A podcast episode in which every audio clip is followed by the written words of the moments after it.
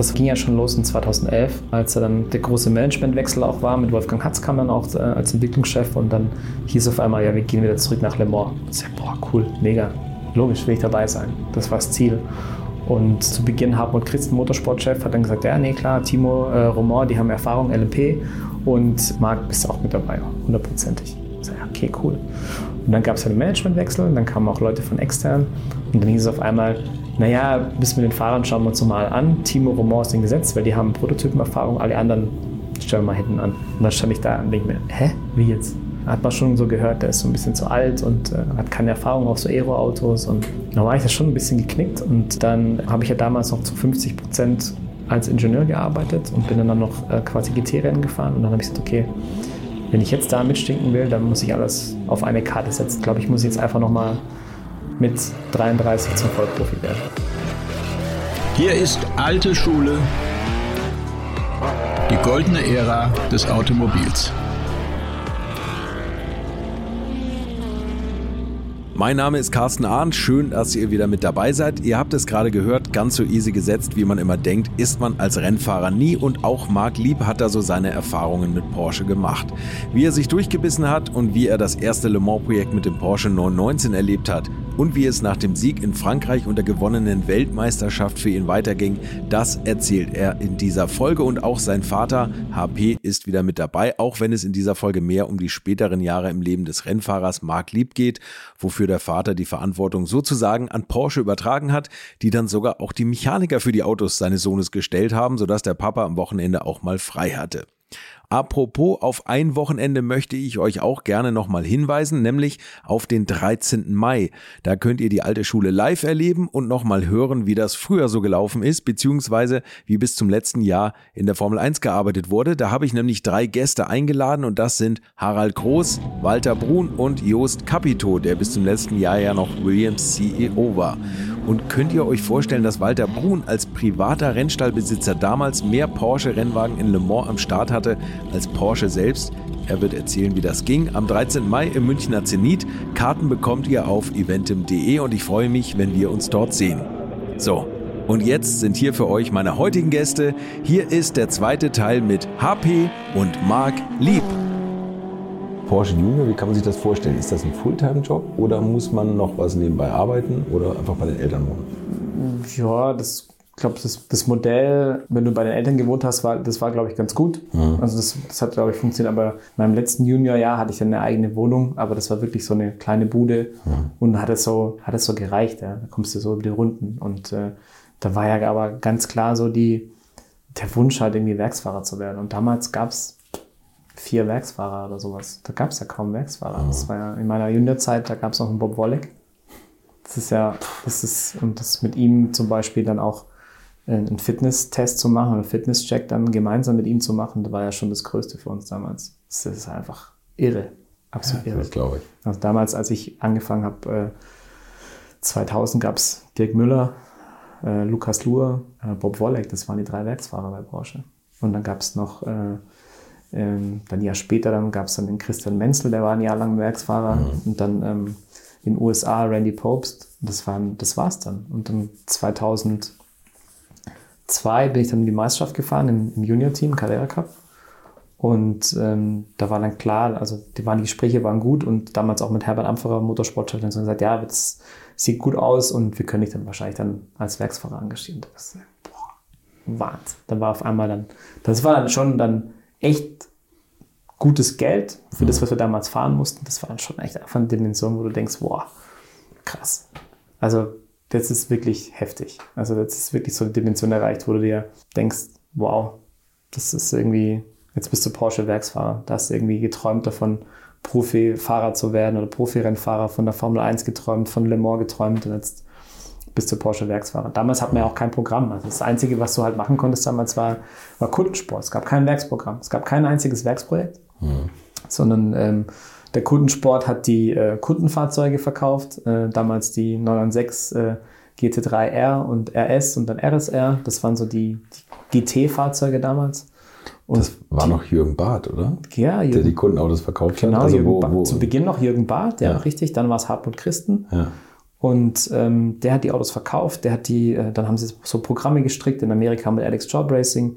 Ja. Und äh, dann weiß ich noch, dann, äh, als ich dann Werksfahrer wurde, zweitausenddrei, gab es in Europa kein Programm. Das hat er mir mal erzählt. Da, das war die Zeit, als ich ihn kennengelernt habe, Jürgen Barth. Ja. Und da habe ich gesagt, ah ja, und cool, und Porsche sagte, wir machen ja nichts. So, und dann habe ich gesagt, aber wieso? Sagte nur, ich verkaufe ein paar Rennautos an private Rennstalle. Genau das, was du gesagt hast. Genau, und das war wirklich. Und es gab ja so nichts, aber es war ja auch wenn der Wiedeking, der nicht so Bock auf Rennsport nee. hatte, weil er das als Geldvernichtung erachtet hat, dass man die Firma auf Kurs bringen musste. Ja, richtig. Ich meine, der war dann achtundneunzig. Das hat natürlich schon, glaube ich, damals viel Geld gekostet, ja. Das G T eins Projekt. Und dann gab es den, den, den L M P zweitausend, was einfach ein absolut geiles Auto ist, wenn du davor stehst. Das ist so ein cooles, also ein schöner Prototyp einfach. Mhm. den der, der Norbert Singer ja auch noch aerodynamisch gemacht hat. Und so ein wunderschönes Auto. Leider nur, glaube ich, siebzig, achtzig Kilometer in Weissach gefahren mit Alan McNish und Bob Wollek. Und dann wurde das Ding ja Programm eingestampft. Mhm. Und das war ja gerade im Prinzip das Projekt erledigt. Und ich kam zu Porsche als Junior. Und ähm, da war nicht klar, was passiert und wie es sich entwickelt. Und ähm, dann war immer die, wieder der Wunsch da, dass man Le Mans Gesamtsieg mal wieder ein Auto baut oder einen Prototyp baut. Und, aber das war unter Wiedeking undenkbar, weil er es einfach, so wie du gesagt hast, als Geldvernichtungsmaschine gesehen hat. Und ähm, wir haben dann immer so, dass die Motorsportabteilung, das war ja das, auch das Coole damals, man hat wirklich ohne Geld versucht, irgendwie coole Projekte zu machen. Also dann zu gucken, okay, kann man, wie kann man vierundzwanzig Stunden drin Nürburgring gewinnen? Ohne Geld. Wie kann man das machen? Oder wie kann man vierundzwanzig Stunden Spar gewinnen? Wie kann man vier G T, wie kann man A L M S machen? Und das war also die Zeit. Da bist du dann bei einem Kundenteam gefahren, teilweise dann halt mit einem Kunde zusammen auf dem Auto oder mit, wenn du Glück hattest, mit dem zweiten Werksfahrer. Und das war aber auch so eine, ja, ich würde mal sagen, recht unbeschwerte Zeit. Das war so, der Konkurrenzdruck war jetzt nicht so riesig. Also, keine Ahnung, Sophia G T zweitausenddrei, die haben wir gewonnen. Mein Teamkollege Stefan Ortelli bei Freisinger Motorsport, Freisinger, wollte ich gerade sagen, was ja, ja auch schon einfach so ein, auch so ein Kultteam ist und ja. ja eigentlich auch so ein Familienteam war und auch alles selber gemacht haben mit, äh, mit einer kleinen Imbiss-Pommesbude fürs Team-Catering und so weiter, in den äh, günstigsten Hotels übernachtet und so. Das war auch immer Abenteuer. Mhm. Und das war einfach, war einfach cool. Und dafür dann das miterleben zu dürfen, dafür ähm, einfach ja, Rennen fahren zu dürfen für Porsche, den Titel zu haben, Werksfahrer, war das, war das einfach geil damals, muss man schon sagen. Das war eine richtig coole Zeit. Aber klar, du hattest immer gehofft, ach, hoffentlich geht es irgendwann mal wieder Richtung Le Mans oder gibt es ein cooles Projekt. Und ja, und äh, hat aber noch ein bisschen gedauert. Ja. Du hast dann nebenbei, also die haben dir den, die Entwicklung vom R S Spyder angeboten, oder? Also bei Porsche, sie wollten den entwickeln und wollten dich da so ein bisschen mit reinholen, dass du da mitmachst. Ja, das war so ein, nee, das ist nicht ganz richtig, mhm. weil ehrlicherweise war das so damals so die Zeit, wo es bei mir so ein bisschen drum ging, boah, was mache ich jetzt und jetzt äh, fahre ich hier Rennen und ich weiß aber nicht, wie lange es noch geht, wie mhm. lange es weitergeht und habe mir eher so Gedanken gemacht, was mache ich für die, für die Zukunft. Und ich habe während meiner Juniorzeit zwei Semester an der Uni Stuttgart studiert und habe äh, dann damals gemerkt, dass halt die Doppelbelastung echt nicht so einfach ist, mhm. gerade an der Uni auch und ähm, dann habe ich damals mit Helmut Granerland gesprochen, damaliger Junior-Teamchef. Und er meinte, hey, warum tust du dir eigentlich den Stress an? Du bist jetzt zwanzig, du kannst mit fünfundzwanzig auch noch studieren. Mhm. Jetzt guck doch erstmal, dass du Werksfahrer bist. Und dann kannst du immer noch studieren. Ich dachte, ja, nicht so richtig happy damit gewesen, weil ich eigentlich beides machen wollte. Und dann hat er gesagt, dann habe ich gesagt, nee, aber das ist eine gute Idee, mache ich jetzt. Habe mich exmatrikuliert, voll eins auf eine Karte Profi, hat funktioniert. Mhm. Und dann bin ich da das erste Jahr bei Freisinger gefahren. Und dann zweitausendvier ist das zweite Jahr in Amerika. Und das war das erste Jahr, wo es nicht rund lief. Also es war wirklich so ein Jahr, wo du denkst, boah, hoffentlich ist es bald vorbei. Also Performance hat nicht gestimmt, ich habe mich nicht wohlgefühlt, war, war einfach nicht performt, auch so wie ich es von mir selber erwartet habe. Und dann habe ich gedacht, boah, naja, immer so Einjahresverträge und da kannst du auch relativ schnell rausfliegen aus der ganzen Nummer. Und habe dann damals schon meine Frau kennengelernt und dann Ähm, war da auch recht früh dann irgendwann mal auch der Nachwuchs unterwegs und dann war klar, shit, hey, kannst jetzt nicht bringen irgendwie. Du hast keine Ausbildung, bist hier so ein Hallodri, der durch die Weltgeschichte unterwegs ist und klar, für mich selber cool, aber jetzt hast du irgendwie Verantwortung auf einmal. Und dann kam der Gedanke wieder auf, ich könnte eigentlich auch noch, ich könnte wieder studieren und wie kann ich das mit Porsche machen? Ich bin dann damals zum Hartmut Kristen gegangen, der dann damals der Motorsportchef war, nach Herbert Ampferer und habe äh, gesagt, ja, ich weiß selber, die Saison war echt nix. Ja?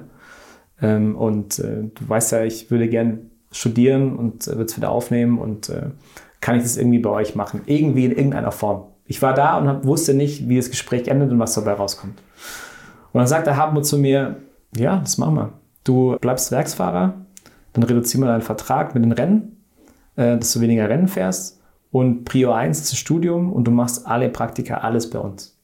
Denke ich mir, das, ist, das kann nicht wahr sein. Ja, das ist ein Leseding vor die Füße geworfen. Das, heißt, das gibt's doch nicht. Ja. Das muss ich machen. Das ist so eine Chance kriege ich nie wieder. Ja, klar. Und das habe ich dann gemacht. Da habe ich in Esslingen dann Fahrzeugtechnik studiert. Mhm. Und äh, das war auch cool, weil der Hartmut, der ist so ein richtiger, so ein richtiger alter, ähm, so ein richtig, auch so ein richtiges Köpfchen ist und dann der auch immer schön die Noten kontrolliert hat und hat immer gesagt, wenn die Noten passen, dann wird der, Automa- der Vertrag automatisch verlängert. Oh, okay. Und äh, war immer ein Jahresvertrag. Ja. Und dann, ähm, ja, und dann hat man so ein Programm gestrickt, dann hat der Roland Kussmann damals gesagt, dann haben wir so Roland gesprochen, sagt er, ja, das findet er gut mit dem Studium. Und vor allem, da kannst du V L N fahren. V L N ist super. Da fährst du freitags nach der Uni, fährst da hoch, fährst am Samstag Rennen, kannst äh, samstags heimfahren, kannst sonntags lernen, dann gehst du am Montag wieder in die F A. Dann sage ich, das ist ein Plan, das machen wir, genauso machen wir das. Und dann haben wir so ein Programm gestrickt, ich glaube, im Vertrag standen drin, dass ich sieben Rennen fahren soll. Daytona und Le Mans war immer ausgeschlossen, weil es immer der Prüfungszeitraum war. Und im Endeffekt bin ich immer so vierzehn, fünfzehn Rennen noch gefahren. Ja. Okay. Ich war dann immer noch im Top, war ja auch okay, hat dann gepasst. Ähm, aber ähm, das war so, ja, das war cool. Und es hat funktioniert. Also ich habe, es war eine harte Zeit, weil es war September zweitausendfünf und zweitausendfünf ging auch das Spyder-Projekt los. Deswegen war klar, dass ich okay. in dem Projekt raus war. Ja, okay, alles klar. Ich habe es irgendwann mal gelesen, dass das du, war der, dass du das, da war, das war der Kompromiss. Ja, ja. Das sagt, okay, da war ich jetzt raus und ähm, da habe ich schon ein bisschen mit einem weinenden Auge ja. auch geguckt, weil so Prototypen hätte ich schon auch Lust gehabt zu fahren. Mhm. Aber war für mich fein, weil ich hatte eine ganz andere, ich hatte eine andere Möglichkeit. Und es war für mich in dem Moment wichtiger. Also du bist immer G T drei dann quasi gefahren? Ich bin dann immer also permanent G T gefahren. Ja. Und dann ja, kam dann irgendwann mal der Wechsel von neun eins sechs auf neun eins sieben. Mhm. Und äh, dann bin ich damals, in meinem ersten Jahr Studium bin ich noch vier G T gefahren, dann für italienisches Team Auto Orlando, äh, für Proton die ersten Rennen äh, zweitausendsechs, zweitausendsieben. Das war einfach cool mit Engl- bei den Engländern und dann ging das Thema Nordschleife los beim Olaf. Das war dann auch so... Olaf Manthey. Ja, ja, genau. Und da hieß dann auf einmal so, ja, du kannst ja dann V L N fahren, da hast du Zeit dafür und dann ähm, war das für mich auch echt sensationell. Wie ich schon gesagt habe, das waren die Rennen mit Proton in der Le Mans-Serie, mit Norbert Singer am Kommandostand, habe ich unheimlich viel gelernt. Ähm, dann bin ich in Amerika, war ich immer der dritte Fahrer für mit, äh, mit Jörg und Patrick bei Flying Lizard. Ähm, bin Sebring gefahren, bin Road Atlanta gefahren, konnte vierundzwanzig Stunden Rennen Nürburgring fahren, konnte vierundzwanzig Stunden Spa fahren.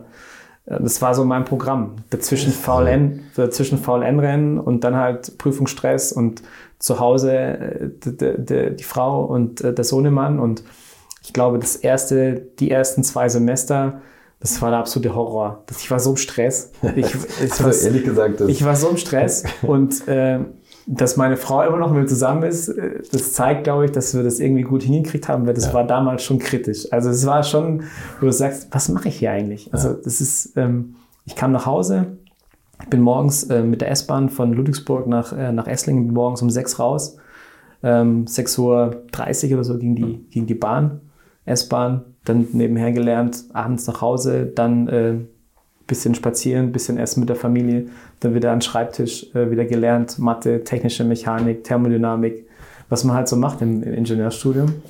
Und ein äh, bisschen gepennt, nachts der Kleine wieder wach gewesen, wieder rumgetragen und es war schon, war krass. Und dann wieder Tasche gepackt, los zu den Rennen, äh, Rennen gefahren. An Sport war gar nicht zu denken, in dem, also in der Zeitraum war ich echt auch nicht fit.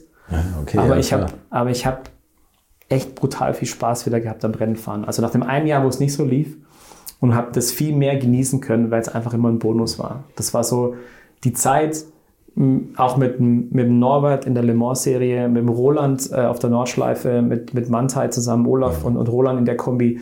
Das war einfach geil. Das ja, war einfach das cool. Und dann hat das auch einfach, das war so eine, das hat auch so eine Leichtigkeit gehabt. Also ich bin dann einfach so befreit Rennen gefahren, ähm, für mich irgendwie auch ohne Druck und hatte so viel Spaß, hatte, war erfolgreich. Ja, gute Performance gezeigt und so. Es war einfach, hat einfach Spaß gemacht. Ja, das ist eine geil. geile Zeit, oder? Absolut. Also, ich meine, das, also, was hat deine Frau? War die auch berufstätig, oder? Nee, zu dem Zeitpunkt konnte die nichts. Also Nein, das also war, das war schon so, dass du als Profi so viel verdient hast, bei ja. den ganzen Rennen, dass du das ja. schon alles locker ja, das finanzieren war, konntest. Ja, das, das, das war dann, also ich, wie gesagt, ich konnte mir dadurch halt das Studium finanzieren, ich konnte meine Familie... Und deinen Eltern nochmal einen Urlaub gönnen vielleicht. Ja, die haben jetzt, die konnten dann in Urlaub fahren, das war dann gut, ja. Die waren dann im Urlaub, das war, das war schön, ja. Und äh, wie gesagt, ja, das war dann einfach eine, einfach eine wahnsinnig intensive Zeit. Da ist unheimlich viel passiert, unheimlich viel... Ja, auch dieses ganze Nürburgring, was ja auch so intensiv ist vom, vom Fahren an sich. Ja. Also der Nürburgring-Nordschleife ist brutal anspruchsvoll im Verkehr und es war einfach, es hat richtig Spaß gemacht. Es war richtig, richtig cool. Mit Olaf zusammenzuarbeiten, den ich auch sehr, sehr schätze. Einfach ein total cooler Typ, auch ein sehr familiäres Team gewesen zu der ja. Zeit mit, mit der Renate, die die Mettbrötchen geschmiert hat und so. Dann, das war einfach, einfach auch wieder so wie früher, ja. wie es eigentlich so, wie wir es halt erlebt haben, im Kart, im Formelbereich und so. Das war schön, das war richtig schön. Wie stolz warst du so als Vater, als das dann so losging und eigentlich quasi alles immer auf der Kippe stand und dann der Traum so abgeflogen ist?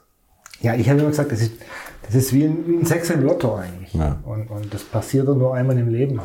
Und natürlich stolz und, und jeder hat natürlich dich auch darauf angesprochen und alles. Mhm. Äh, nee, einmalig, was da passiert ist. Also auch, auch für mich als Vater, ganz klar, ähm, ja, passiert kein zweites Mal. Das glaube ich. War alles richtig, war alles gut. Gab es eigentlich äh, mal Angebote dann, als du Porsche-Profi warst, von anderen Teams oder anderen Herstellern? Nein, nee, nie. Die haben gemerkt, dass ihr ein Porsche, also nie. ich glaube, ich glaube, näher an Porsche ist eigentlich nur die Familie Porsche selbst, habe ich das Gefühl. Ja, es kam auch, es war nie... Zu, also das B M W war nie, oder so, ja, ja. das ist nein, ja eigentlich nein, lustig, nein, nein, ne? Oder, oder? Nee, habe ich mich nie drum bemüht auch. Audi? Also, nee. Null. Das ist ja bei Timo, der ist ja bei Audi gefahren dann noch. Timo ist Audi, das genau. Das war dann nach der, nach, nach der R S Spyder-Zeit und dann hat ähm, durch Konzerne und so weiter hat Audi angefragt, ob sie die zwei haben können, Timo und Romain. Mhm. Und dann war er im Prinzip ausgeliehen zu Audi. Aber auch so der Mike Rockenfeller zum Beispiel oder der Lukas, die dann wirklich aus dem Porsche-Kader raus sind, dann zu Audi wirklich D T M und, und L M P gefahren sind. Das war für mich, war für mich keine Option. Mhm. Damals habe ich studiert, das war... Also die haben mir das ermöglicht, überhaupt den Traum zu leben, Rennfahrer zu sein. Also das muss man wirklich sagen, das war mir jetzt so nicht bewusst und ich finde das ja sensationell für eine Marke, also für, für Porsche, dass die das so mitziehen. Ich meine, das, das also ähm, ja, wenn wir jetzt sagen können, eigentlich passt das perfekt zu Porsche, weil irgendwie kommt mir der Laden immer noch so vor, ne? Dass ja. die sowas total fördern, diesen ja. Ehrgeiz im Studium und so und dass die sagen, das ist schon gut, dass der Junge eine Ausbildung macht und dann nicht irgendwie unter die Räder kommt. Ja, und das ist, äh, da bist du halt auch in einer gewissen Weise halt auch sehr dankbar, weil mhm. wenn du, wenn du weißt, wo du herkommst, und so wie wir Motorsport betrieben haben und dann die Möglichkeit zu haben und dann noch zu studieren, ja, also, keine Ahnung, wenn du dann drüber nachdenkst, irgendwo anders hinzugehen, dann... Ja, nee, also, klar, also das macht man dann nicht. Ne? Aber trotzdem, überhaupt nicht. Aber dieses Damoklesschwert mit dem Jahresvertrag hätte sein können, dass irgendjemand kommt und sagt, du, bei uns kriegst du jetzt einen Fünfjahresvertrag und jetzt gibt's nochmal... Nee, alles, das war ne? aber, das war so viel Vertrauen und so viel ähm, Respekt und ähm, gegenseitige Wertschätzung. Mhm. Also gerade mit, mit dem Hartmut war ein sehr, sehr gutes Verhältnis, was ich mit ihm hatte. Das war echt sehr fair. Der war sehr hart. Der hat ja auch gesagt, wenn's halt, wenn es halt, wenn es ihm nicht gepasst hat. Das war für manche auch ein bisschen anstrengend, weil er einfach auch so eine ganz, ganz, ganz harte Linie hatte. Aber die fand ich gut. Das hat mir, fand ich einfach ehrlich und hat gut zu mir gepasst. Ja, ja ist gut. Die Nordschleife ist ja eben auch schon mal gefallen und Manthey ist da ja ansässig. War, war das schon immer so deine Traumrennstrecke oder gibt es irgendeine Rennstrecke, die dir besser gefällt? Äh, nee, das ist schon meine Lieblingsrennstrecke, aber das war auch nicht so, dass ich jetzt da unbedingt Rennen fahren wollte zu Beginn meiner Karriere. Das war auch so, das kam halt, das hat sich irgendwie ergeben. Mhm. Klar, habe ich dann versucht, irgendwie Kilometer zu kriegen und mal die Möglichkeit zu haben. Das hat sich dann, hat mich schon gereizt. Aber ähm, man kann schon sagen, dass dann so die Nordschleife so von, von den Jahren zweitausendsechs, zweitausendsieben bis zweitausenddreizehn, wo ich mein letztes Rennen gefahren bin, absolut eigentlich auch mit meine erfolgreichste Zeit war als Porsche-Werksfahrer und die schönste, intensivste, gerade auch dieses, das, das zu erleben äh, von diesem Clubsport, sage ich mal Clubsportrennen, wo es damals war, da hattest du drei, vier Autos, die um Gesamtsieg kämpfen konnten, mit Dodge Viper von Zackspeed, dann hast du einen Land-Porsche, dann hast du einen Manthey-Porsche gehabt, dann hast du noch einen B M W gehabt, ja, das waren die Autos, die um den Gesamtsieg gekämpft haben und dann kam lange gar nichts, ja. bis zu der Zeit so zweitausendelf, wo wir gewonnen haben, das letzte Mal, wo du dann gegen Audi, B M W, Mercedes, was weiß ich noch alles, angetreten bist, die ganzen Werke, ja. als kleines Team Manthey mit einer minimalen Unterstützung von Porsche.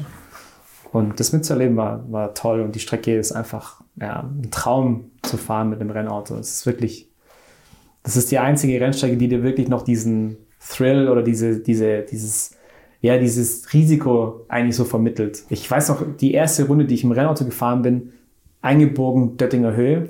Und ich glaube, ich habe dann, dann da, da das erste Mal erst geatmet. Ich war fix und fertig nach einer Runde. Fix und fertig war ich. Ja. Und das, das ist einfach das ist berauschend. Das ist einfach auch so eine, so eine Sucht dann auch. Und wie oft bin ich weggefahren nach einem Rennwochenende und dachte, boah, Gott sei Dank ist es vorbei. Gott sei Dank ist nichts passiert. Und dann hast du so drei, vier Situationen, so im Verkehr, wo du denkst, oh, das hätte auch richtig schief gehen können. Und am nächsten Tag bist du zu Hause. Wann geht's wieder los? Ich will wieder, ich will wieder los. Ich will wieder auf die Strecke. Ich will wieder, ich will wieder fahren und ich will Rennen fahren. Ich konnte damals nicht genug kriegen von der V L N. V L N und vierundzwanzig Stunden Rennen Nürburgring, das war, bin total gern gefahren. Also wenn man bei der V L N sieht, wie viele Teams da ja seit Jahrzehnten fahren oder auch, ja. auch wie, wie, wie alt eigentlich das Fahrerfeld ist, dann ja. weißt du, das ist wirklich eine Sucht. Ja. Das finde ich, das merkt ja. man, wenn man durchs Fahrerlager läuft. Ja. Hattest du irgendeinen Mentor, der dir die Nordschleife näher gebracht hat oder mit dem du das mal so abgefahren bist oder so? Ja, tatsächlich. Äh, der erste, mit dem ich drüber gefahren bin, war Marc Basseng. Okay. Das war so ein richtiger, ist ja auch so ein richtiger Nordschleifen-Nerd. Mhm. Der, der liebt die Nordschleife auch. Und damals bei Land Motorsport äh, waren meine, unsere ersten Rennen, also der Rocky, Mike Rockenfeller und ich sind dann dazugestoßen zum Team. Und äh, der, der Marc hat uns dann damals die Strecke ein bisschen gezeigt. Ja, das war so die, die Anfänge. Ja. Was hattest du damals schon für, dann für ein Dienstauto oder war es kein Boxster mehr wahrscheinlich? Nee, das war dann neun elf. Also das war neun elf oder ich weiß gar nicht. Also das, hat, das ist ja dann immer so... Also ich kann es wahrscheinlich, kriegst zusammen, entweder war es ein Cayenne oder ein elf damals, okay. aber das, äh, ja, aber mit dem bist du nicht auf die Strecke, das hast du nicht getraut. Ah, okay, das hast du nicht getraut. Da gab es Ärger, wenn du sie... Da gab es Ärger, wenn die Bremsen unten waren und die Reifen runtergeschrubbt, da gab es dann Ärger. Guck mal, das ist Porsche, ne? Die mhm. waren auch so ein bisschen sparsam. Und ja, ja, ja, ja, doch, doch. Die alte Walter Röhrl Schule, noch weniger verbrauchen als die Angabe. Ja, und einfach auch so dieses, weißt du, diese, diese Werte zu vermitteln, das war, glaube ich, im Junior-Team auch, hat uns brutal geprägt, mhm. diese traditionellen Werte und das ist das für euch, wenn, der, wenn du mit dem Timo heute auch sprichst oder mhm. mit Mike oder sowas, das, was uns da beigebracht haben, wie man mit Leuten im Team umgeht, wie man mit Sponsoren umgeht, äh, wie man das wertschätzt einfach, dass man die Möglichkeit hat, so ein Rennauto zu fahren. Mhm. Ja, und nicht, ihr seid, ihr seid die absolut größten Typen, sondern wir sind Porsche, wir fahren Rennen, wir wollen gewinnen und ihr seid ein Teil davon. Mhm. Und das ist so, das ist mir halt auch immer geblieben und das ist aber auch so sympathisch und das ist auch so urschwäbisch, und auch vielleicht auch ein bisschen konservativ. Nee, das ist aber, aber das ist aber das sind genau die Werte, die das Unternehmen halt einfach so ja. vertritt. Und du merkst, also ich merke das jetzt und natürlich weiß ich auch, wer mir gegenüber sitzt, aber ich finde, man merkt, von welchem Hersteller die Leute kommen, ganz oft. Also ich will jetzt nicht sagen, dass andere immer groß aufsprechen oder sowas, aber bei Porsche ist diese Bescheidenheit auch der ältere Mitarbeiter, ob es jetzt ein Hans Metzger war oder ein Norbert Singer oder Roland Kussmann, das sind ja keine Leute, die so riesig aufsprechen, sondern die, sind, die haben alle so eine Bescheidenheit. Den Timo Bernhard natürlich auch, ne? Du jetzt sowieso, aber... Ist immer das, die, das, die Firma ist immer im Vordergrund, ist immer die Firma, die, ja. die, die, die das Wichtigste ist. Ja, aber das finde ich so interessant, dass du, dass du sagst, man muss... Also vielleicht ist auch Porsche deshalb auf dich zugekommen. Du hast zwar nicht groß genug aufgesprochen für vielleicht eine steile Formel drei Karriere oder sowas, aber genau das hat vielleicht Porsche gesucht. Wenn du jetzt sagst, ähm, retrospektiv, würdest du sagen, du hättest vielleicht ein bisschen dominanter oder ein bisschen selbstbewusster sein können. Nehmen jetzt meinetwegen einen, einen Lauren Heinrich. Das ist ja auch keiner, der irgendwie aufspricht, als gäbe es keinen Morgen mehr. Aber das ist für mich auch so ein typisches Porsche-Gesicht. Ja, ich glaube, das haben die da schon so bewusst ausgesucht teilweise mhm. früher. Also es war schon so, dass sie natürlich irgendwie geguckt haben, dass es... Äh, dass die Persönlichkeit auch zum Langstreckensport passt. Das war damals ganz extrem. Also mhm. das war wirklich so. Die haben auch bewusst geschaut, sie wollen jetzt nicht die Top-Jungs, die sowieso ihren Weg machen in die Formel drei, die Budget haben und so, die wollten sie gar nicht haben, sondern die mhm. wollten so Jungs haben wie, wie ein Mike Rockenfeller, der ein Jahr Formel König gefahren ist, ja. den niemand kannte. Das war Timo Bernhard, das mhm. war Lukas Luhr, das Dirk Müller. Das ja. waren alles Leute, die, die waren so ein bisschen erfolgreich, die kannte man so, aber da hätte man nie gedacht, das wird jetzt irgendwie mal ein Le Mans-Sieger oder wird ein Sportwagen-Weltmeister draus. Und keine Ahnung. Ich weiß noch, ich bin dann Junior geworden. Rally Racing damals hat geschrieben, wer zum Teufel ist lieb. Und dann haben wir, da war ein Bild, kleines Bild drin von mir vom U P S-Auto und dann, ja, Marc Lieb, neuer Porsche Junior und so weiter. Aber die Überschrift war, wer zum Teufel ist lieb. Werde ich nie vergessen. Ja. Das ist angezeigt. Würdet ihr eigentlich auch so gerne wie ich manchmal neue Länder mit einem Oldtimer erkunden, aber ihr scheut euch die lange Anreise auf Achse oder die teuren Transportkosten? Dann gibt es eine der coolsten Alternativen, von denen ich bisher gehört oder in zahlreichen Artikeln gelesen habe. Und das sind die Eckis Oldtimer Rally Reisen durch Costa Rica. luxuriöse zehntägige Urlaube, und zwar in Minigruppen mit Oldtimern, die ihr vor Ort aussuchen könnt. Und nein, mir hat die Sonne nicht den Kopf zerbraten, und ich rede jetzt auch nicht vom schädrigen Ford Fiesta der Billo-Autovermietung. Ihr habt die Wahl zwischen zum Beispiel Mercedes S L, Porsche neun elf oder Range Rover Classic. Und das ist sowas von cool, denn es sind immer maximal vier Autos inklusive Servicefahrzeug unterwegs, und es geht natürlich nicht um Geschwindigkeit, sondern einfach nur darum, auf entspannte und ganz wunderbare Art und Weise Land und Leute zu erkunden, und es ist ein Urlaub, also gibt es auch Strandtage, und wer schon mal in Costa Rica war, der weiß, dass es ein sicheres Reiseland ist mit grandioser Flora und Fauna, mit Vulkanen, Regen und Nebelwäldern und irren, irren Stränden, und mit den Fotos könnt ihr auf Instagram noch die Freunde zu Hause richtig neidisch machen, ist ja auch nicht ganz unwichtig heutzutage. Schaut es euch auf jeden Fall mal im Netz an, und als ich das erste Mal auf der Seite war, konnte ich es gar nicht glauben, dass jemand sowas organisiert, und dann braucht man noch nicht mal den eigenen Klassiker schmutzig zu machen und mit Range Rover oder R hundertsiebener S L die Landschaft erkunden. Es könnte schlimmer kommen. Es gibt übrigens verschiedene Routen. Mein Tipp wäre die La Carrera Costa Rica, und auf der Route werdet ihr mich früher oder später mitfahren sehen, das garantiere ich euch.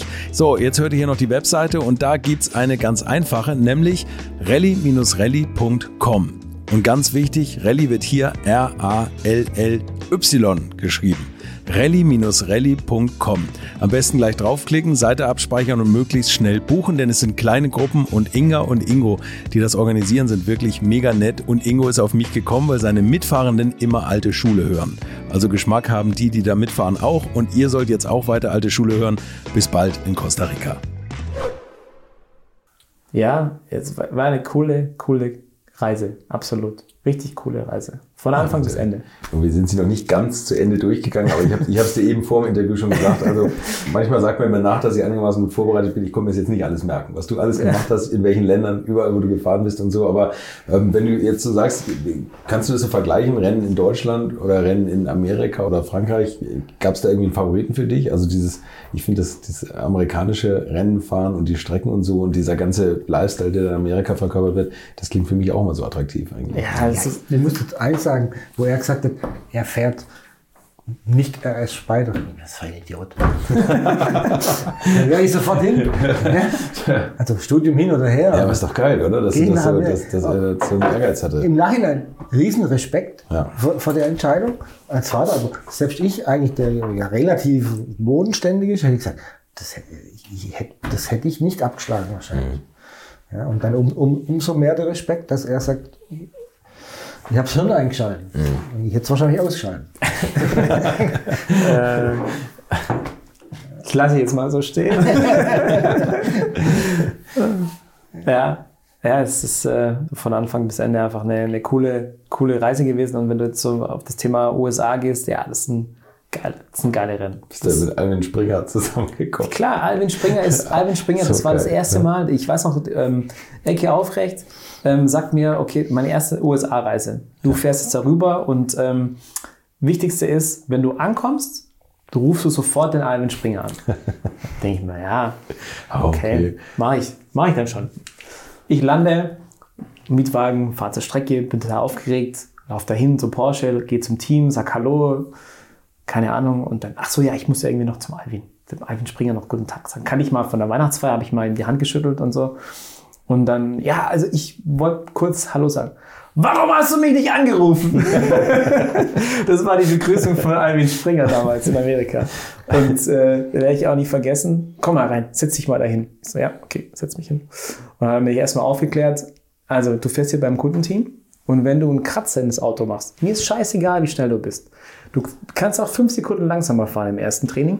Aber ich sag dir eins, wenn du einen Kratzer ins Auto machst, sitzt du morgen im Flugzeug nach Deutschland nach Hause.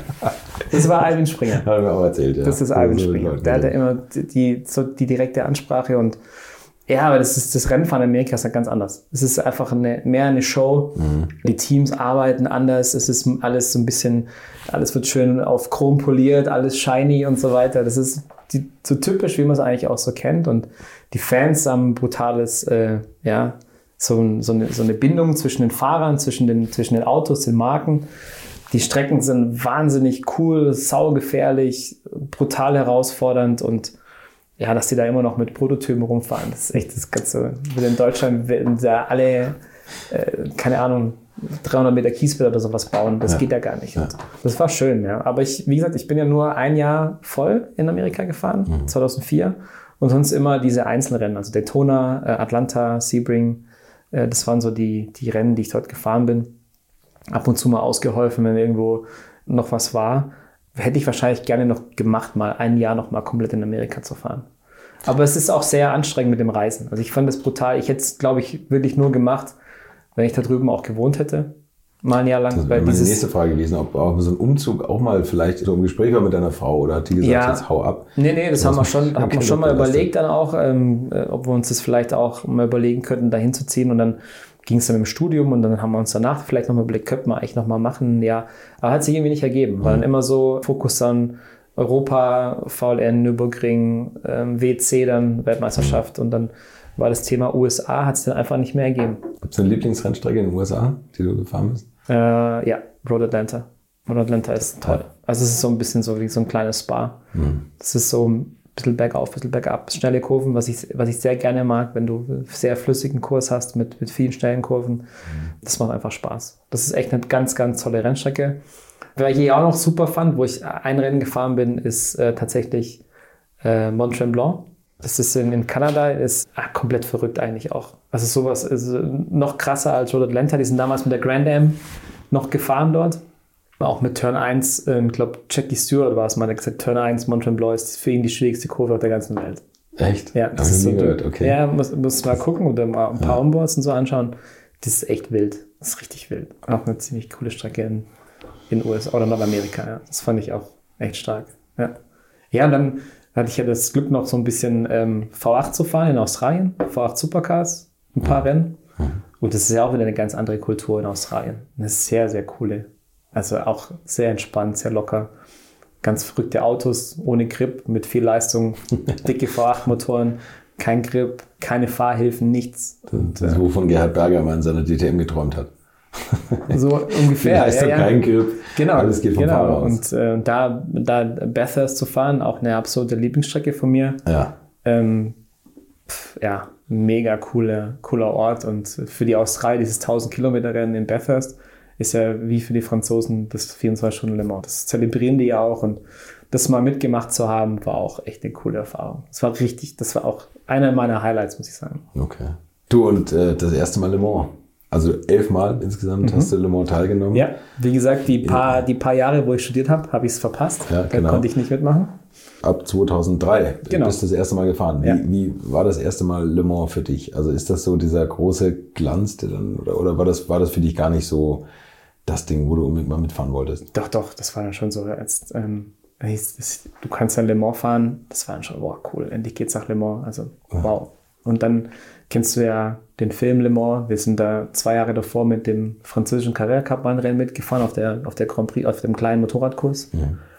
Und da hast du schon gesehen, wenn du durch die Stadt gehst und du siehst die ganzen, also das Drumherum einfach schon die Atmosphäre ist dann der Hammer. Und dann, wenn du dann in Le Mans bist und die ganzen Leute siehst und wie die das auch einfach feiern, diese ganze Woche. Das am Anfang hat es mich erschlagen. Da wusste ich gar nicht, wo ich nicht gucken soll. Und dann die Strecke das erste Mal zu fahren, die langen Geraden, die Porsche-Kurven und äh, der Ranzutasten. Damals gab es noch Qualifying-Reifen auf dem G T-Auto, wo, die, wo, ich auch, wo du auch nie vorher Qualifying-Reifen gefahren bist. Aber die waren halt dann äh, vier Sekunden schneller auf eine Runde, aber halt eine Runde gehalten. Das waren einfach so viele Eindrücke und so viele ähm, auf einmal. Das hatte ich am Anfang schon ein bisschen erschlagen. Aber es war toll. Es war eine richtig coole Erfahrung. Und dann halt auch mit diesem, sagen wir mal, langsamen Start mit dem Kundenteam, wo du dich einfach mal reingrooven konntest und ja. dann von vierundzwanzig dann zwölf Stunden gefahren bist oder so, oder dreizehn, das war einfach dann auch genial und für mich als Fahrer einfach, als junger Fahrer, extrem wertvoll. So viel Kilometer zu schrubben, so viele Runden zu fahren dort. Und ja, es war richtig cool. Aber es war natürlich immer noch nicht, es war nur ein Elfer, es war nicht auf Gesamtsieg, also man, man hängt ja doch auch meistens im Rückspiegel, oder? Und guckt, dass man niemandem im Weg steht. Ja, ja, das ist klar, die ganzen Prototypen, die, die fahren an dir vorbei und denkst du, du fährst hier im fünften Gang mit dem G T-Auto, driftest so leicht, so mit zwei dreißig so ja. durch die Porsche-Kurven und dann fährt außen drum so ein Audi an dir vorbei und gibt dir halt noch Lichthupe. Und ja, das ist schon, das war schon ja, beeindruckend, ja. Absolut beeindruckend. Da bin ich lang, da bin ich lang Auto gefahren, gell? Ja, immer viel. Richtig auch. viel gefahren, gell? Viel gefahren. Ich weiß noch, wie der Teamchef gesagt hat, Mark takes the jagged flag. Ja. So hat man gewechselt. Oder? Ja, da, da warst du, im ersten Jahr warst du mit dabei, ja. Ja. Da war der mit dabei. Das war cool. Ja. A P, bist du viel mitgefahren zu Rennen? Oder, also ich meine, du hast ja den auch noch einen Job gehabt. Also. Na gut, ich habe auch einen Job gehabt, ich war auch mal froh, nicht am Wochenende am Rennstrecken zu sein. Ja. Irgendwo. ähm, ja, Carrera Cup war ab und zu dabei. Ja, und Adria und dann auch in Le Mans dabei. Ja. Selber hingefahren und so. Ja. W E C auch. Bin ja auch nach Bahrain geflogen, da war ja mal die alte Wirkungsstätte von Hof. Ach, ja, stimmt, ja. Ähm, da bist kann, du kannte ich mich aus. Da bist du mit dem Opa sogar gekommen. Und dann habe ich meinen Opa mit, also meinen Vater mit eingeladen.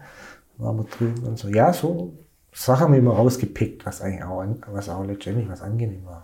Du hast auch als Porsche Junior so ein bisschen nebenbei in der Serienautoentwicklung mitgemacht, glaube ich, oder? Nee, also Serie also, habe ich tatsächlich erst. Serie nicht, aber Serie war erst neunhundertachtzehn. neunhundertachtzehn, genau. neunhundertachtzehn, wenn da, wir davon von Serienauto reden. Ja, ja, aber das war so, das war echt, das war auch, das war auch klasse, weil der Frank Walliser damals äh, mich gefragt hat, ob ich mir das vorstellen könnte, da mit, mitzumachen in der Entwicklung. Und äh, das war super spannend für mich. Also es war einfach auch ein cooles Projekt und ähm, hat unheimlich viel Spaß gemacht, also von Beginn an, ja, das Auto war ja von Beginn an eigentlich negativ behaftet, weil jeder gesagt hat, oh ja, mit so einem Hybrid und mm, das wird voll schwer und mhm. das wird nie so schnell sein. Und, und angefangen haben wir tatsächlich bei der Entwicklung mit den Reifen. Das war mit dem Walter damals, Walter Röhrl und äh, noch einem Reifentester, dass wir dann auf der Nordschleife unterwegs waren mit einem aufgelasteten Carrera G T. Also Carrera G T mit äh, dreihundertfünfzig Kilo Gewicht drin am Anfang. Ja, okay. Um und ähm, mit äh, schon angepasstem Fahrwerk, so Federdämpferraten, so wie wir wahrscheinlich, so wie die Berechnungen waren. Und so haben wir dann die ersten Reifentests gefahren auf der Nordschleife. Also die ersten Sachen rausgefahren auch und auf der Nordschleife unterwegs gewesen, war auch cool, mit dem Walter dann zusammenzuarbeiten, auch zu merken oder zu, zu, zu lernen, wie er halt auch das äh, macht und wie er dann arbeitet und immer noch faszinierend hat, auch in, in, da war er auch schon über sechzig oder so. Mhm. Und da halt immer noch zu sehen, wie wie schnell er immer noch ist auf der Nordschleife und mit welcher, mit welchem Ehrgeiz er das auch macht. Ja. Es ist ja nicht so, dass er dann sagt, jetzt macht er mal ihr Jungs und so. Sondern, nee, nee. sondern der ist ja dann immer so, was bist gefahren und was ist der gefahren und was machen wir da und so. Das ist ja schon, da ist er, ist, ist er wie ein achtzehnjähriger, immer noch. Ja. Also ist, er hört auch nicht auf, noch zu fahren, bis er der Schnellste ist. Also ja, das, das ist wirklich, das ist, äh, da, da war für ihn dann schon auch nicht ganz so einfach, glaube ich. Dann einfach sozusagen, jetzt ziehe ich mich ein bisschen zurück. Er hat dann schon gemerkt, ja, jetzt nehme ich mich da mal ein bisschen raus. War so gerade der Punkt, so auch schon davor, wo er so ein bisschen immer weniger gemacht hat, auch bei, der, bei dem Thema Entwicklung.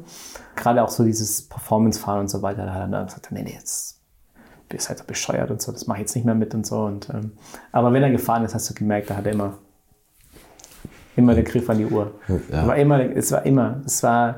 So ist er und deswegen bewundern ihn auch die Leute und deswegen bewundere ich ihn auch, wie er einfach noch mit über sechzig noch oder damals über sechzig noch so einen Nagel im Kopf hatte und einfach so ein, und dann ähm, ja, das war auch das Thema dann Rekordfahrt, wo man dann mit dem mit dem neunhundertachtzehn das erste Mal unter die, unter die sieben Minuten sechs Komma siebenundfünfzig gefahren sind, ja. Und ähm, da kam ich ähm, direkt aus, das war im Sommer, bin ich das letzte Mal gefahren und da war das Auto, sagen wir mal, noch nicht so ausgereift und auch noch nicht so schön zu fahren. Und ähm, der andere Test hatte dann einen Unfall und ich war unterwegs und ich konnte dann nicht mehr testen. Dann hat der Walter, hatten wir echt auch so ein Krisengespräch dann mit den Ingenieuren und hat der Walter dann im Prinzip die Feinabstimmung noch gemacht fürs Auto.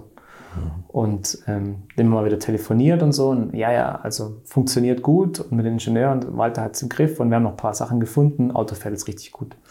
Okay, und dann ging es los Richtung Rekordfahrt. Ich so, pff, bin schon lange nicht mehr an den Dingen gesessen. So. Das letzte Mal, es war im September und das letzte Mal, glaube ich, war ich im Juni oder Juli, saß ich im Auto und bin, glaube ich, an vier Tagen drei Runden gefahren, weil dann irgendwie war was kaputt oder Motorschaden oder sonstiges. Und dann, ja, bin ich dann aus, direkt aus Sao Paulo gekommen und das erste, wo ich im Hotel, im Dorint-Hotel in die Arme gelaufen bin, war der Wald. Dann sagte er, Auto ist gut, passt, kannst ja machen. Das sagt er, es fährt richtig gut.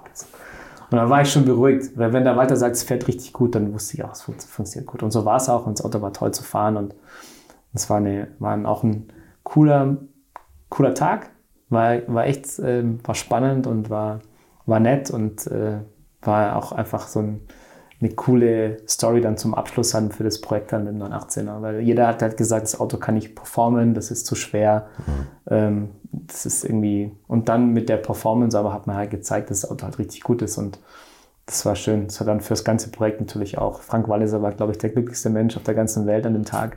Ja. Der hat den dann, so habe ich ihn noch nie davor gesehen, so ausgelassen und so, ähm, so, so happy. Deswegen, ja, war... War sehr cool. Ist das immer noch so ein bisschen so ein neun achtzehn, so ein Favorit von dir aus der Porsche Straßen-Super-Sportwagen-Geschichte oder bist du auch eher so der analoge Carrera-G T?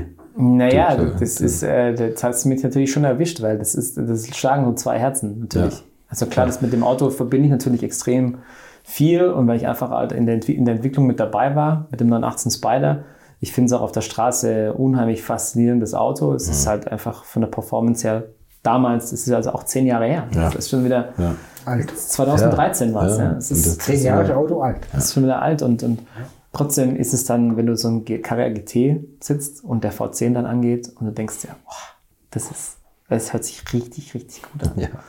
Und muss ja auch sagen, wir sind ja damals auch noch die Generation, die mit Haarschaltung dann noch vierundzwanzig Stunden Rennen gefahren ist und mit äh, Kuppeln und mit Zwischengas geben und so weiter. Das ähm, habe ich dann später schon vermisst, weil es ja auch was war, was du als Fahrer dann halt auch können musstest, was du heute halt nicht mehr können musst. Du musst halt jetzt heutzutage andere Sachen können.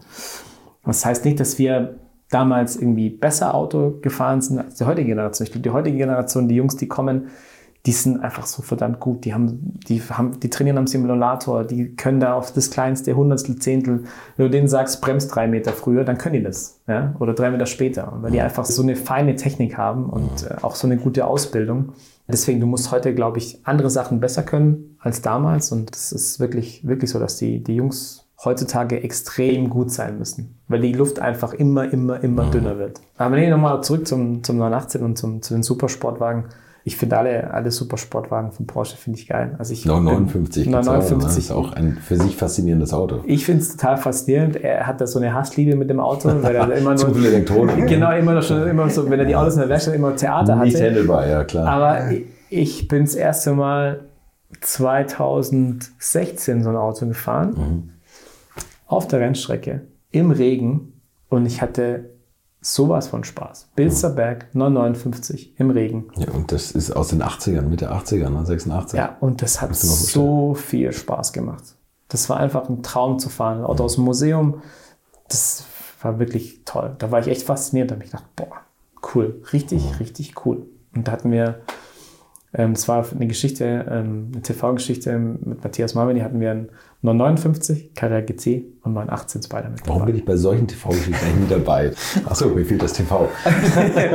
und, und, und ja, das, das, äh, da hast du halt alle drei miteinander irgendwie so ein bisschen vergleichen können. Ja. Und äh, ja, war schon, war schon cool. Und da einen rauszupicken, wird ehrlicherweise wird keinem so richtig gerecht, weil alle drei auf, seine, auf ihre eigene Art tolle Autos sind. Bist du mal so Konkurrenzvergleiche auch gefahren? Also F vierzig ist jetzt, na gut, ist natürlich eine alte Zeit, aber neun achtzehn ist ja vielleicht der McLaren Senna oder so. Nee, nee, tatsächlich nicht. Wir, wir hatten mal so ein paar Vergleichsfahrten, aber es war eher so im G T drei, da hat man mal so eine Corvette in Weißach mhm. und mal ein Ferrari und so.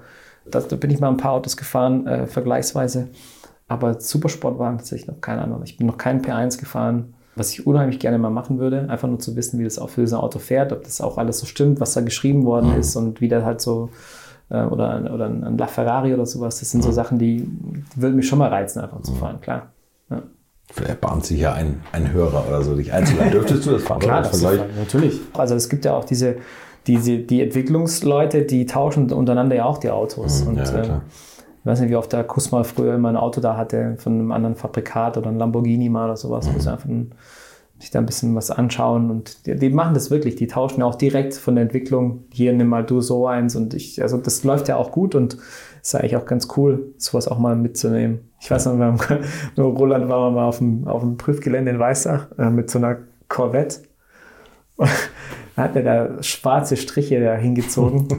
Der war echt einfach auch so verrückt da auf der Strecke. Ich meine, der muss ein bisschen aufpassen, die hat gute Leistung, das Ding. Also, okay, alles klar. Du hast auch an einem anderen faszinierenden Auto mitgearbeitet, also ein Rennwagen, und zwar der neun elf G T drei R Hybrid. Mhm. mit einem wirklich ganz speziellen Hybridantrieb. Also ich finde, das ist eine ganz faszinierende Technik. Und zwar war das so ein Kreisel einfach, oder erklär du es? Genau, das war ein, im Prinzip ein Flywheel, also so ein, ein rotierende ähm, Magnete quasi, mhm. die die Energie quasi speichert. Du hast also die mechanische Energie vom Bremsen, wird umgeleitet in elektrische und dann wird er gespeichert in mechanische Energie in diesem Kreisel.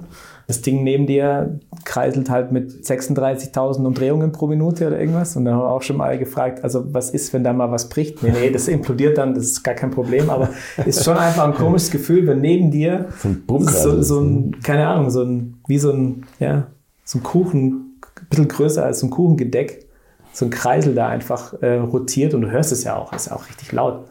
Aber es war von der Technik her echt also auch spannend, das mitzumachen und ähm, einfach einen normalen G T drei R zu nehmen und den umzubauen auf einen Hybrid und dann an den Start zu bringen am Nürburgring. Das war schon ein bisschen, äh, war auch ein bisschen verrückt damals. ähm, und das Flywheel kam ja damals von Williams. Die hatten das ja auch in, in einer kleineren Version dann schon in der, in der Formel eins, also viel kleiner, kompakter und äh, auch im Sportwagen. Der Audi hatte das ja auch gehabt dann als erster. Ja. Und wir hatten es halt ein bisschen größer dimensioniert. Und eigentlich entwickelt für Busse, glaube ich, oder? Ja, in London. Richtig. Das war eigentlich tatsächlich für, für Busse, also im Stadtverkehr, damit die einfach das, durch das viele Bremsen beschleunigen, einfach die Energie dann da speichern können. Und ja. ähm, aber und das auf der Nordschleife war ein schönes, schönes Projekt mitzumachen. Auch zu fahren, viel auf dem P G gefahren. Ich bin generell viel zu meiner Studienzeit und auch später, als ich dann auch in der Entwicklung noch gearbeitet habe, viel auf dem P G gefahren und viel mit Rennautos. Und das war interessant.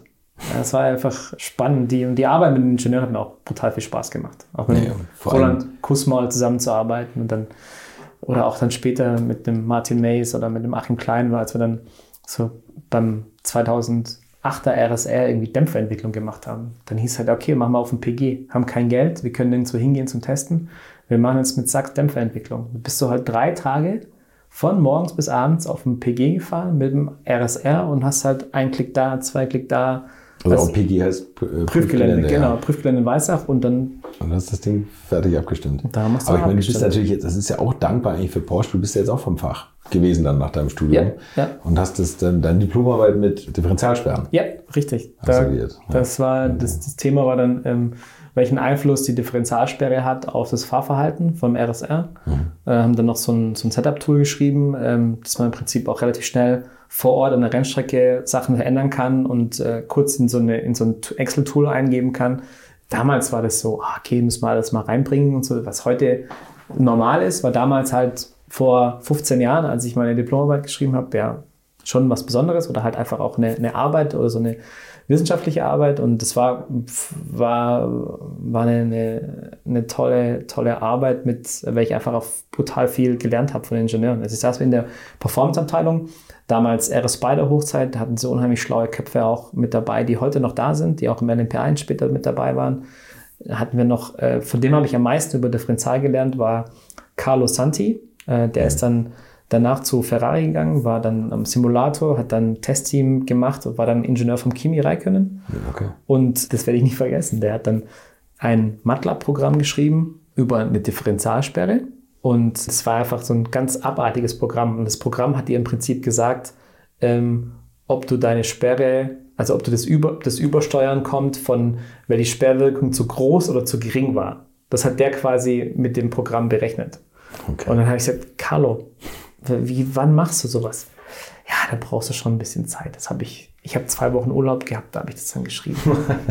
Und da, da, diese, diese Menschen um dich rum zu haben und wie die, wie die denken und was die da einfach für Potenzial haben und dann da was mitzunehmen und dann auch ähm, zu übertragen und in deine Diplomarbeit mit einfließen zu lassen, das war, keine Ahnung, das ist cool. Also geht nicht besser. Es war einfach genial, viel gelernt und Ähm, brutal dankbar, auch mit so vielen coolen Ingenieuren zusammengearbeitet zu haben zu dem Zeitpunkt. Das war echt, war toll. So, und irgendwann kam dann der technische Overkill neun neunzehn ja. auf Gesamtsieg in Le Mans. Also du warst ja. die ganze Zeit nur neun elf und dann kam auf einmal das Projekt.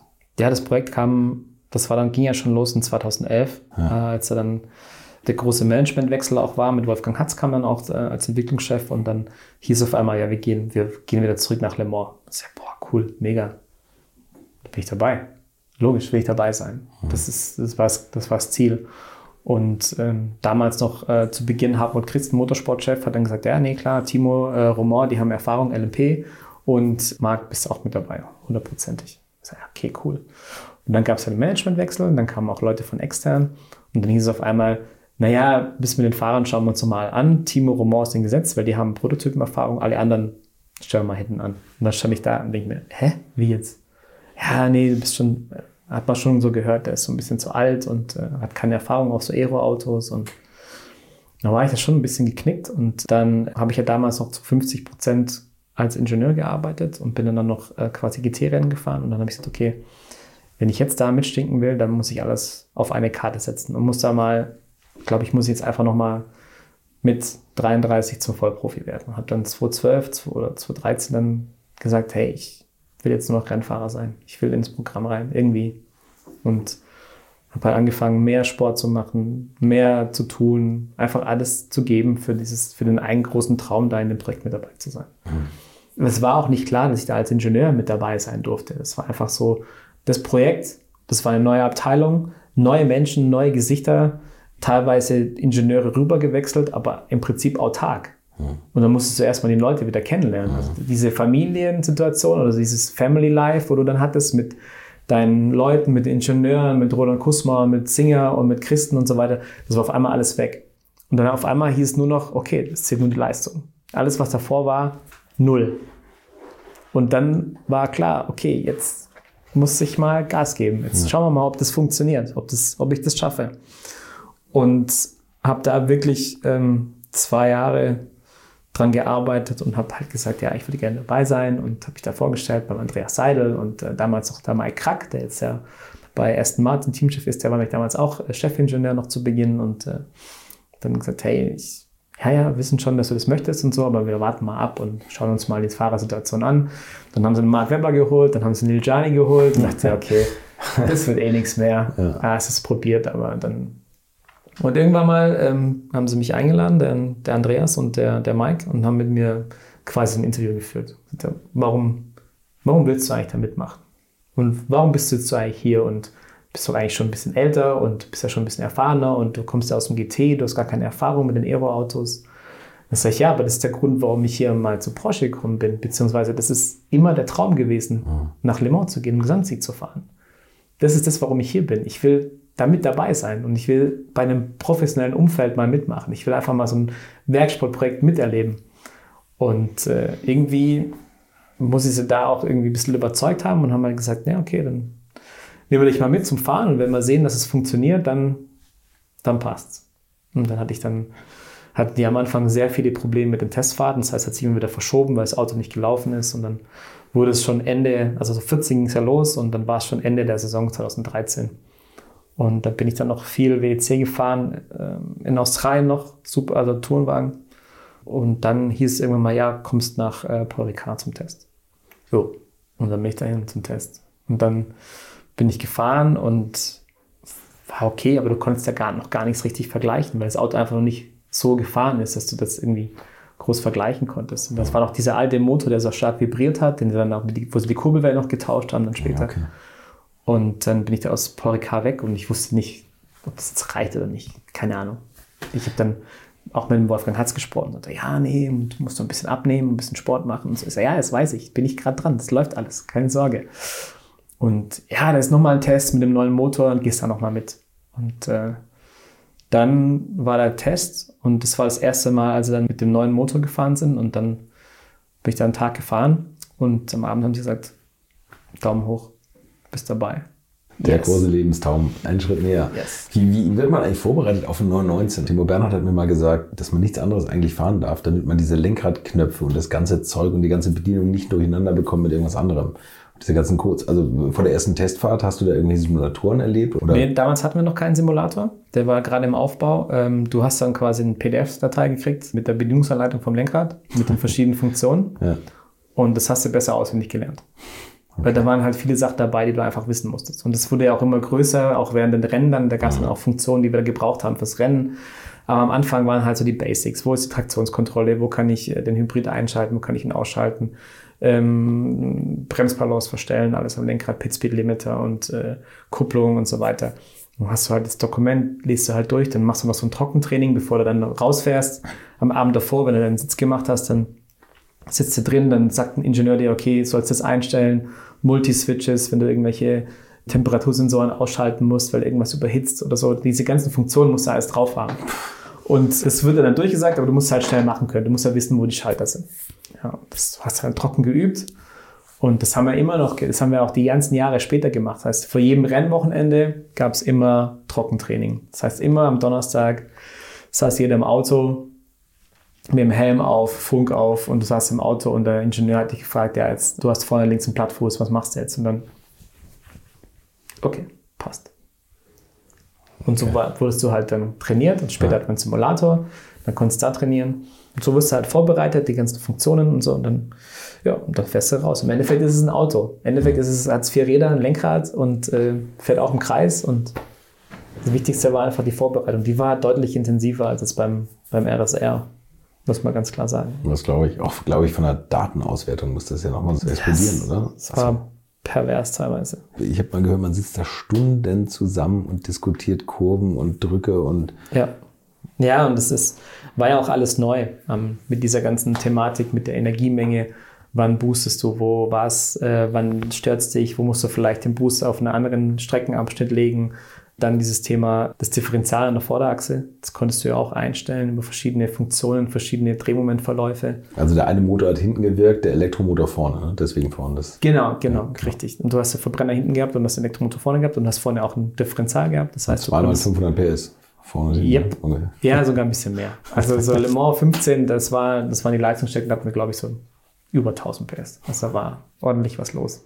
Ja, und dann hast, bist du da wirklich am Abend gesessen mit den Ingenieuren, das diskutiert über Drehmomentverläufe an der Vorderachse, über Brake Bias, Brake Migration. Das sind so, das, das ist immer noch präsent. Das ist einfach so krass, was du da einfach äh, für Möglichkeiten hattest, dieses Auto einzustellen, wo du dich halt auch schnell mal verrennen konntest. Und dann war das auch teilweise so, du bist dann gefahren, dann hast du gesagt, okay, ich habe Untersteuern und so und dann gebe ich da meine Funktionen, wo ich denke, ich bin in die richtige Richtung unterwegs und dann hast du dich irgendwie verrannt und dann sagen sie wieder, okay, jetzt machst du wieder, gehst du mal wieder hier Multi-Switch A zwölf, dann bist du wieder auf dem ursprünglichen Zustand, damit du dich wieder orientieren kannst.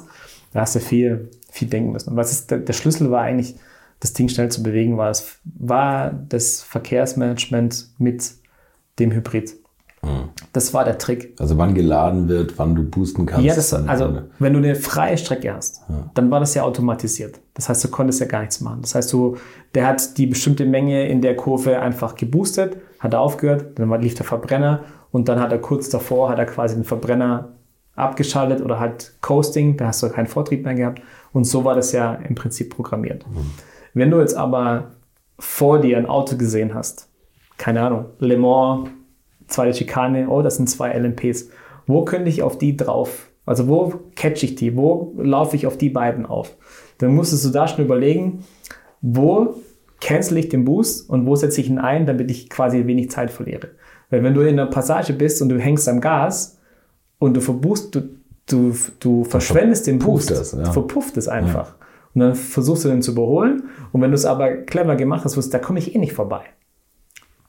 Boost quasi gecancelt, mhm, hinterhergefahren, aus der Kurve raus beschleunigt und dann den Boost einfach nochmal verlängert.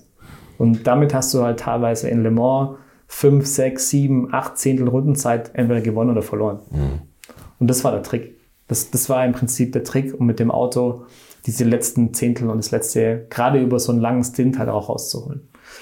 Und natürlich auch für mich am Anfang brutal schwer, mit dem, mit der, mit dem aerodynamischen Grip umzugehen. Mhm. Ich konnte mich super schnell einstellen auf das Thema schnelle Kurven. Das war für mich kein Problem. Das war einfach ein Gefühl, das, das hast du.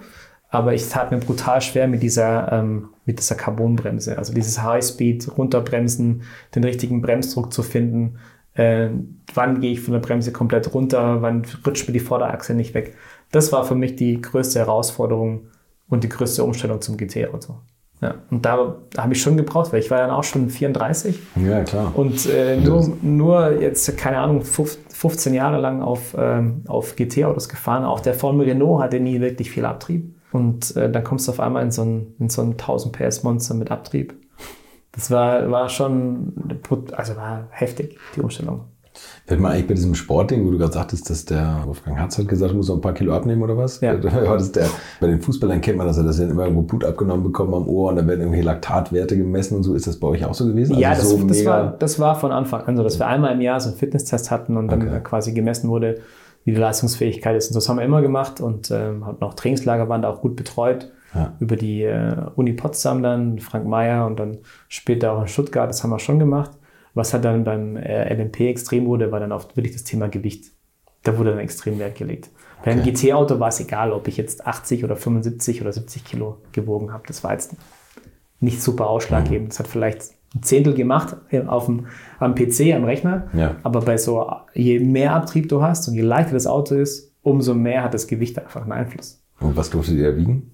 Naja, ich, ich hatte so zu meinen normalen G T-Zeiten hatte ich, was weiß ich, keine Ahnung, fünfundsiebzig Kilo. Ja. Und dann bin ich runter auf siebzig beim L M P. Ja, okay, also ich würde es nicht machen. Das würde ich nicht mehr machen. Das, das machst du. Das. das machst du natürlich. Wenn du die Chance hast, da in dem Programm ja, zu fahren, klar. machst du das natürlich. Und ja, das war dann auch Ach, Disziplin, krass, Disziplin, Disziplin. fünf Kilo bei einem tausend P S Auto. Da kommen die Leute von Porsche und sagen, du musst noch was abnehmen. Aber es ist einfach. Ich meine, auf der anderen Seite ja. geben die Millionen, Hunderttausende von Euro aus, ja. für, damit sie irgendwie einen Radträger, für, dass sie den dreihundert Gramm leichter machen oder hundert Gramm. Ja. Dann können sie auch von dem Fahrer erwarten, dass er mal ein Kilo abnimmt. Das ist ja logisch. Also an der Schokolade vorbeigeht. Ja, das ist ja, ist ja klar, logisch. Ja. Ja. Ja, und wenn du halt auch weißt, was so ein, was zehn Kilo ausmachen in so, in so einem L M P, das ist dann schon ordentlich. Also Le Mans war dann nicht so kritisch, weil du halt mit weniger Abtrieb gefahren bist. Mhm. Aber Spa, zehn Kilogramm sind drei Zehntel. Ich möchte euch noch meinen Partner dieser Folge vorstellen und das ist die Firma Carly. Und die machen etwas, wovon ich lange geträumt habe, nämlich immer, wenn ich mal wieder große Rechnungen für kleine Arbeiten am Auto präsentiert bekommen habe. Ich erinnere mich da an meinen Wunsch, bei einem früheren Fahrzeug einige Programmierungen wie Blinkerbestätigung beim Abschließen und so weiter ändern zu lassen. Ich bin fast hinübergekippt bei den Preisvorstellungen des Händlers. Fehlercodes sind auch so eine Sache, wo man vielleicht gerne mal selbst draufschauen würde und nicht zuletzt werden über immer mehr Sensoren am Auto immer mehr Daten erfasst und dafür gefühlt immer weniger Infos an den Fahrer weitergegeben. Auch unfair. Oder habt ihr noch einen Ölthermometer oder das Manometer für Öldruck im Armaturenbrett? Ich nicht. Carly ist da der Problemlöser eurer Wahl. Damit habt ihr die komplette Transparenz über den Zustand eures Autos und holt euch die volle Kontrolle über euer teuer bezahltes Fahrzeug endlich wieder zurück. Als täglicher Begleiter liefert Carly euch die Fehlerdiagnose in Herstellerqualität, Auslesen und Löschen von Fehlercodes, Auslesen und Aufzeichnen von Motor-Live-Daten, sogar mit Referenzwerten zum besseren Verständnis, Freischalten von versteckten Funktionen, bei denen man auch manchmal staunt, was das eigene Auto eigentlich alles kann. Ihr benötigt nur einen Wagen mit O B D zwei Stecker und die Funktionen von Carly variieren je nach Hersteller. Aber wenn man mal in die Liste schaut, dann findet ihr alle üblichen Verdächtigen wie natürlich B M W, Mercedes, Porsche, Toyota, Volvo, Land Rover, Opel, Peugeot, Skoda, V W, Mini und viele, viele Marken mehr. Alles lässt sich bequem über eine iPhone- oder Android-App steuern. Es gibt eine kostenlose Version, mit der ihr Basisfunktionen nutzen könnt und eine Lizenz speziell für eure Automarke oder bei Interesse auch für alle Automarken.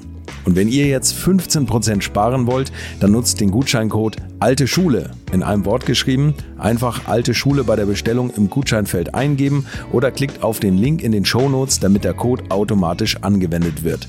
Alle Infos zu den Marken, zu Funktionen und Preisen findet ihr im Netz unter w w w punkt my carly punkt d e. Carly wird mit C geschrieben. Und wie gesagt, den Link zum Rabatt auch nochmal bei mir in den Shownotes. Okay. Das macht was aus. Also zehn Kilogramm ja. sind drei Zehntel. Ja. ja. Wow. Okay. Das war so mit High Downforce in ja. Spa, war immer streckenabhängig, jetzt eher nach Anzahl auch von schnellen Kurven und so weiter. Ähm, haben wir dann immer, haben die Ingenieure das ausgerechnet. Simulation. Hm. Auch mit Benzinmengen, dass du ungefähr wusstest, was die, die Rundenzeiten dann sind. Und dann war klar, zehn Kilo, drei Zehntel. Das ist ein Argument. Das ist ein Argument. Das wie, ist schafft, ein Argument. Wie schafft man so ein Le Mans-Team zusammen? Wann war klar, mit welchen Fahrern du zusammen auf einem Auto sitzt? Ja, das war ein bisschen eine Überraschung. Das hat dann der, der Andreas damals äh, entschieden. Die haben sich auch Gedanken gemacht, äh, auch so was Thema Gewicht auch zusammenpasst. Weil damals hattest du ja auch dieses äh, Thema mit, das Durchschnittsgewicht der Fahrer muss achtzig Kilo sein und dann das, was noch fehlt, musst du halt ins Auto reinpacken. Und ähm, dann war die Philosophie ein bisschen, also Audi hat es zum Beispiel so gemacht, die haben die drei gleich großen, gleich schweren ah, okay. ins Auto gepackt Und äh, bei uns war es ein bisschen anderer Ansatz. Der Andreas hat gemeint, nee, wir mischen die Fahrer, dass du halt auch teilweise halt auch einen leichten Fahrer hast, denn auch wirklich mit weniger Gewicht hast du dann auch mal einen Vorteil gegenüber den anderen Herstellern quasi. Also so, solche Ideen haben da auch eine Rolle gespielt. Wie passen die zusammen? Wie können die zusammenarbeiten? Und dann im Endeffekt war das total offen. Also wir wussten bis, bis vor Weihnachten zwanzig dreizehn wussten wir dann nicht, mit wem wir dann nächstes Jahr fahren. Also gab da natürlich auch, ich glaube, Timo Romain wollten unheimlich gerne zusammenfahren. Mhm. Die kannten sie natürlich schon, die hat man dann aber getrennt. Das war dann so die Überlegung, die zwei zu trennen, weil die haben die meiste Erfahrung. Dann haben sie die äh, zwei vermeintlich stärkeren äh, Fahrer, beziehungsweise die mit viel Erfahrung, den Marc auf ein Auto, den Neil auf ein Auto. Und dann haben sie die zwei jungen, unerfahrenen, ja, haben sie dann auf die anderen auch noch verteilt. Das war Brandon und ich. Wir kamen zum, als, als letztes eigentlich ins Programm. Okay. Und Brandon war ja der Jüngste, also mit vermeintlich der wenigsten Erfahrung, aber der hat ja schon vier, fünf Jahre Prototypen oder sowas gefahren. Also der kannte sich auch aus mit ja, den Dingen, okay. Also L M P zwei. Ja. Und da war ich wirklich ähm, derjenige mit, mit der geringsten Erfahrung, ganz klar. Der Marc hatte die geringste Erfahrung, was das Thema Sportwagen angeht, Langstreckenrennen. Und ich hatte die geringste Erfahrung, was das Thema Prototypen und Sport angeht. Ja. Ja. Ja, aber zwanzig sechzehn war es soweit. Le Mans Gesamtsieg. Ja, ja, auch, ein, auch so ein, ja, auch so ein, eigentlich, So, so ein Wahnsinnsjahr, wo, wo es einfach gelaufen ist. Wo, wo man jetzt, muss ich sagen, aber zwanzig fünfzehn waren wir eigentlich stärker. zwanzig fünfzehn waren wir eigentlich von der Performance her besser. Mhm. Und da hätten wir eigentlich Chancen gehabt, den Titel zu gewinnen, hatten ein paar Ausfälle und so weiter. Und sechzehn war das Bild eigentlich andersrum. Da war das andere Auto eigentlich schneller. Und wir haben aber das Glück gehabt irgendwie. Es war irgendwie so, diese zwei Jahre waren komplett vertauscht. Und mein Jahr war eigentlich so, performancemäßig waren wir besser, die anderen waren aber, es war irgendwie total komisch. Und so ähm, Le Mans natürlich, geiles Rennen gefahren. Das war, glaube ich, mit die, die beste Leistung für mich selber einschätzbar, die ich in dem, den drei Jahren abgerufen habe in dem Auto. Und ähm, bin dann auch nach meinem letzten Stint ausgestiegen, bin auch viel gefahren, ich glaube fast zehn Stunden oder sowas. Und ähm, dann ausgestiegen und gesagt, boah, ich, das war geil. Das war, das war so... Dieses Gefühl zu haben, du bist immer, wenn du ausgestiegen bist, hast du immer was zum, zum Makeln. Also bist du, ah nee, da hätte ich vielleicht noch da und da und da vielleicht noch ein bisschen und so. Und da bin ich ausgestiegen. Ich kann nicht schneller fahren. Das war einfach, das war so mein Rennen, wo ich dachte, das ist, das passt so und ähm, da bin, bin ich zufrieden. Und wir waren dann auf Platz zwei bis kurz vor Schluss und dann ist der Toyota ja stehen geblieben. Was ja dieses, dieser verrückteste Zielein, Zielankunft oder Schluss war von dem vierundzwanzig-Stunden-Rennen, wo du dann eigentlich denkst, kann nicht sein, dass einer vier Minuten vor Schluss jetzt irgendwie stehen bleibt. Wo die schon eingepackt haben, ne? Eigentlich. Ja, als, klar. Als und wir, wir hatten immer diesen, diesen Battle die ganze Nacht mit dem, mit dem Auto, mit dem Toyota. Wir sind rangekommen, dann hat man Reifenschaden, immer zurück, dann sind wir uns wieder rangerobbt, sind wir dann zurückgefallen, dann waren wir wieder ran, sind wir zurückgefallen. Und dann war es so klar, ja, okay, das ist halt einfach ein Rennen, das kannst du nicht gewinnen, ist auch okay, aber die Leistung war gut und wir werden Zweiter und sind damit zufrieden. Ja, so bin ich auf dem Balkon zum Zigarette rauchen. Ja. Wenn jemand schreit, der Toyota steht. Ja. So kurz vor Schluss, oder? Ja, verrückt. Völlig bescheuert. Komplett Banane. Ja. Und auf einmal bist du Le Mans-Sieger. Das ist krank. Das ist echt krank. Also es ist schon, habe ich auch echt lange gebraucht, das, ähm, das, zu, also das irgendwie auch so zu einzuordnen, zu sortieren, weil, ähm, aber absolut... Ähm, Absolut positiv jetzt im Nachhinein. Ja. Einfach nur ein cooles, cooles Erlebnis. War das vorher schon klar, dass das dein letztes Jahr sein würde? Nee. Nee, also ehrlich gesagt, nee, es war nicht klar, dass es mein letztes Jahr sein würde. Ich äh, habe, ähm, ehrlicherweise, habe ich schon noch damit spekuliert, äh, zwanzig siebzehn noch ein Jahr dran zu hängen. Mhm. Ähm, ich hatte aber schon, wusste aber eigentlich, dass nach so einem Le Mans-Sieg, dass ich dann wahrscheinlich aufhören werde ja. mit dem Fahren. Aber nach dem Rennen war das so Euphorie und ah, ich würde vielleicht, vielleicht hänge ich noch eins dran und ja. so. Und da wurde mir die Entscheidung abgenommen eigentlich dann am Ende okay. von mir. Also das war dann klar, dann gab's die, waren die Audi-Jungs auf dem Markt, nachdem Audi zurückgezogen ist, dann hat man da den, den Lotterer noch geholt und dann war halt einfach kein Platz da. Und dann ja. haben sie ja echt auch, muss man sagen, ähm, vor allem den, den Andreas, den schätze ich auch sehr, der hat das auch sehr professionell gemacht und sehr gut auch kommuniziert und deswegen gab es dann danach noch die Gespräche, ja, hey, sorry, wir haben jetzt, ähm, wir haben jetzt einfach keinen Platz mehr für dich nächstes Jahr, bist raus, obwohl du Weltmeister geworden bist, obwohl du Le Mans-Sieger geworden bist. War schon eine Enttäuschung und dann ging es darum, einfach zu gucken, okay, fahre ich dann noch G T weiter oder höre ich dann halt auf? Und dann war aber klar, nee, das mache ich nicht mehr. Ich mache jetzt nicht mehr den Schritt zurück. Stand deine Frau schon mit verschränkten Armen hinter der Tür? Nee, noch, nee, nee, nee, eigentlich nicht. Aber das, ähm, na klar, die war natürlich auch dann erleichtert oder wie gesagt, das auch, war auch mehr dann für die Familie da. Weil du bist ja, wenn du so ein Programm machst, dann bist du mental vierundzwanzig Stunden, sieben Tage die Woche mit dem Projekt, mit dem beschäftigt. Ja. Und du, du Sachen haben wir dann einfach keine Priorität oder halt einfach eine andere Priorität. Mhm. So wie Familie und so weiter. Und wir waren auf keiner, wir waren zusammen nie auf Hochzeiten von unseren Freunden, wir haben so viele Sachen verpasst und so weiter. Mhm. Das ist ja auch alles, was du dann ähm, aufgibst. Oder dann hast du, hat der Junior ein Hockeyspiel, wo du dann halt ein Rennen hast und so weiter. Und da war dann für mich schon der Punkt, wo ich sage, hey, das will ich jetzt schon noch mitnehmen eigentlich. Mhm. Also das, die Jungs sind jetzt noch nicht so groß, sondern die haben noch ein paar Jahre und das will ich jetzt auch irgendwie machen. Und da war eigentlich klar, nee, ich ähm, höre jetzt auf. Und dann ähm, haben wir da auch echt einen, einen schönen Übergang gekriegt mit, äh, mit einer super, äh, super interessanten Stelle, auch im, im Kundensport, im Motorsport, wo ich anfangen konnte. Und das war dann sehr, war sehr schön dann auch, dieser Übergang. Weil es war auch wieder so, da ist jemand da, der, der, da ist die Familie da. Das ist also nicht nur die Familie zu Hause, sondern da ist auch die Familie Porsche. Also das ist einfach eine Familie für mich. Und da zu wissen, dass man da immer wertgeschätzt wird, egal was passiert, ähm, oder halt auch in einem, sagen wir mal, nicht so guten Jahr, aber dass es immer irgendeine Möglichkeit gibt, was zu tun. Und auch ich als ehemaliger Rennfahrer will ja auch irgendwas der Firma zurückgeben, wenn ich dankbar bin, mhm. was sie mir ermöglicht haben. Ganz klar, ist so. Und irgendwann hast du gemerkt, dass die Wochenenden zu Hause auch langweilig sind. Dann hast du gesagt, mache ich doch Sportpresse. Dafür kann ich am Wochenende ja. mal wieder raus. Ja, genau. Nein, das war, das war cool. Ähm, wie gesagt, im, im Kundensport, ähm, das war auch super lehrreich, weil ich einfach auch, das war klar für mich, ich gehe nicht mehr ins Engineering zurück, weil ich einfach da jetzt auch drei, vier Jahre raus war. Und das entwickelt sich auch alles Echt? Extrem Ist das so, schnell. Ja, ja. Drei, vier Jahre war zu... Ja, das also, ist einfach... Weil du professionell Rennen gefahren bist und dich nur ja. darauf konzentriert hast, ja. warst du aus dem Ingenieur ja. raus. Da wusste ich, ich kann mit so Jungs, die von der Uni kommen, dann nicht mehr mitziehen. Wenn du dann einfach so den Drive dann verloren hast und dich dann nicht mit, mit den Themen so richtig beschäftigst, also hatte ich schon das Gefühl, ah, okay, dass, dann halt da, dass du da halt einfach... Also gerade diese ganzen Typen, die da... so Programme schreiben, die Software entwickeln. Ja, okay, klar, die Software ganzen, nimmt natürlich überhand. Und auch das, dann Ding. Denkst du halt, okay, da jetzt mich nochmal reinzufuchsen, das wird eine Herausforderung. Ja, deswegen habe ich mich auch ein bisschen, bisschen anders orientiert. Auch. Ah, verstehe. Und ich hätte gedacht, dass du, wenn du als Rennfahrer, als Ingenieursrennfahrer quasi im Auto sitzt, dass du dich ja von der anderen Seite genauso damit auseinandersetzt. Aber du konzentrierst dich nur noch aufs Fahren. Ja, ja. Nur noch Du, die, die haben zu mir auch, die haben auch zu mir gesagt, am Anfang habe ich versucht dann auch mitzureden und mhm. äh, so wie im G T halt auch. Du hast dann schon mitingeniert in so einem Auto, aber dann ja.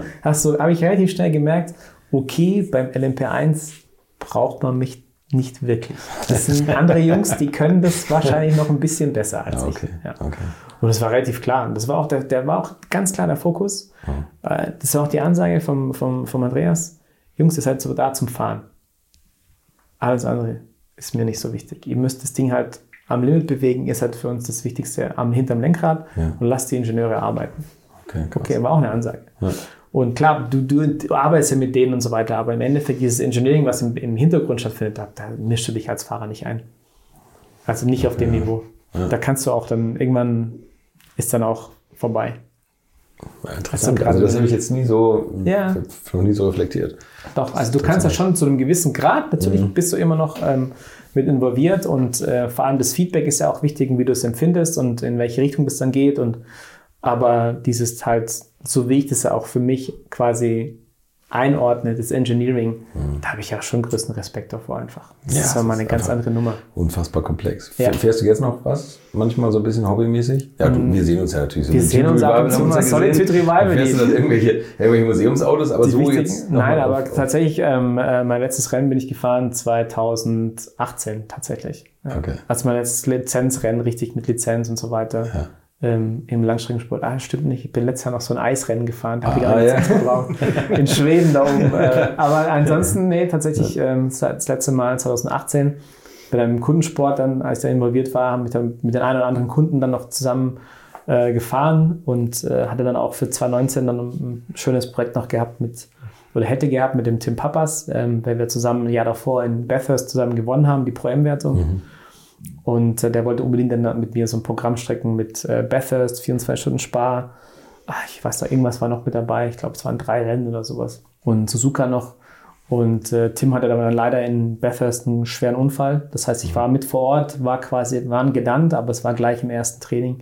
Okay. Und dann war die Saison eigentlich für ihn vorbei, weil er auch ähm, echt schwer verletzt war dann auch. Und äh, dann war das neunzehn dann eigentlich erledigt. Und dann war das halt immer mehr mit Firma und dann zu Hause und privat. Dann war auch noch Corona, also da kam ja auch dann vieles zwanzig zusammen. Ne? Dann kam zwanzig Corona, ja, und dann war es eigentlich dann sowieso geritzt. Ja, und die Frage nicht gestellt. Ja, und äh, da hat sich das auch einfach äh, nicht mehr ergeben. Und dann habe ich auch gesagt, nee, also braucht mich auch nicht mehr einplanen. Ist okay. Kann, also. kann es sein, also ja gut, jetzt unabhängig von Porsche, dass du irgendwann mal so ein alte Leute-Legenden-Team mit Timo Bernhard machst?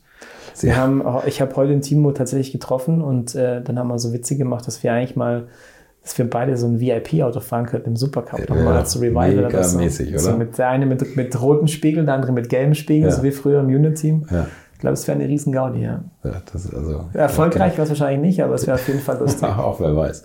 Vielleicht. Nee, aber es ist, ja, es sind, ähm, wie gesagt, ich glaube, wenn man so die Klammer setzt, ähm, was da die siebzehn Jahre los war in, äh, bei Porsche als Rennfahrer, geile Zeit, jetzt in einer anderen Funktion, auch mal in, so ein bisschen ins Unternehmen reinzuschauen, jetzt in der Kommunikationsabteilung, das ist einfach brutal cool und ich lerne jeden Tag einfach immer noch dazu. Und das, das ist so, ich, ja, so schön einfach, dass man so, ver, so verwurzelt ist, irgendwie auch so verbunden ist mit so einer Firma. Das ist einfach krass. Also ganzes Leben irgendwie, von klein auf in, ja, im G-Modell angefangen mit, mit, mit dem Daddy und dann ähm, jetzt irgendwann noch äh, ja, bei der Firma. Schon cool. Also ich habe es eben schon mal gesagt, mehr Porsche gibt es nur bei Doktor Wolfgang Porsche und seinem Sohn wahrscheinlich.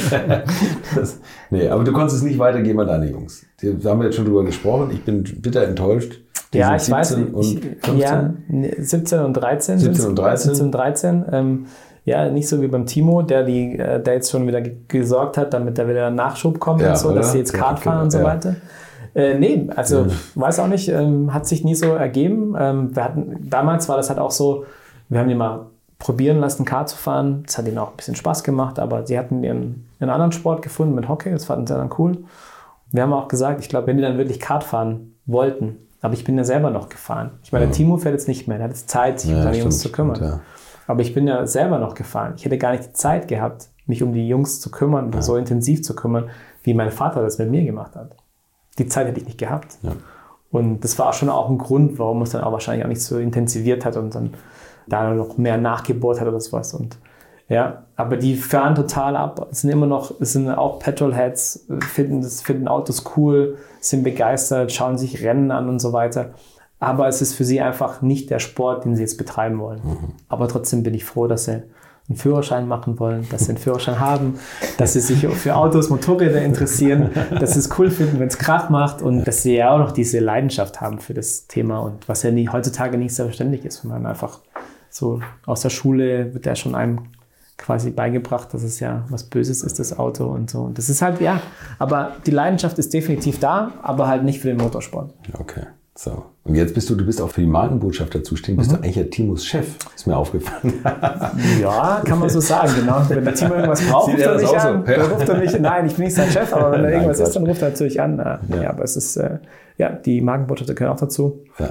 In der Betreuung und so weiter. Und, äh, und Walter ver- auch. Verantworten wir das, ach, genau. Natürlich. Walter auch, ja. Wer ist das? Den, den Timo? Walter? Ah, wir haben mehrere, mehr, ja. Wir haben, also wir haben Motorsport, haben wir den, den, den Walter, den, den Marc Weber, den Timo und den Ach, Jörg, genau. Bergmeister noch. Ja.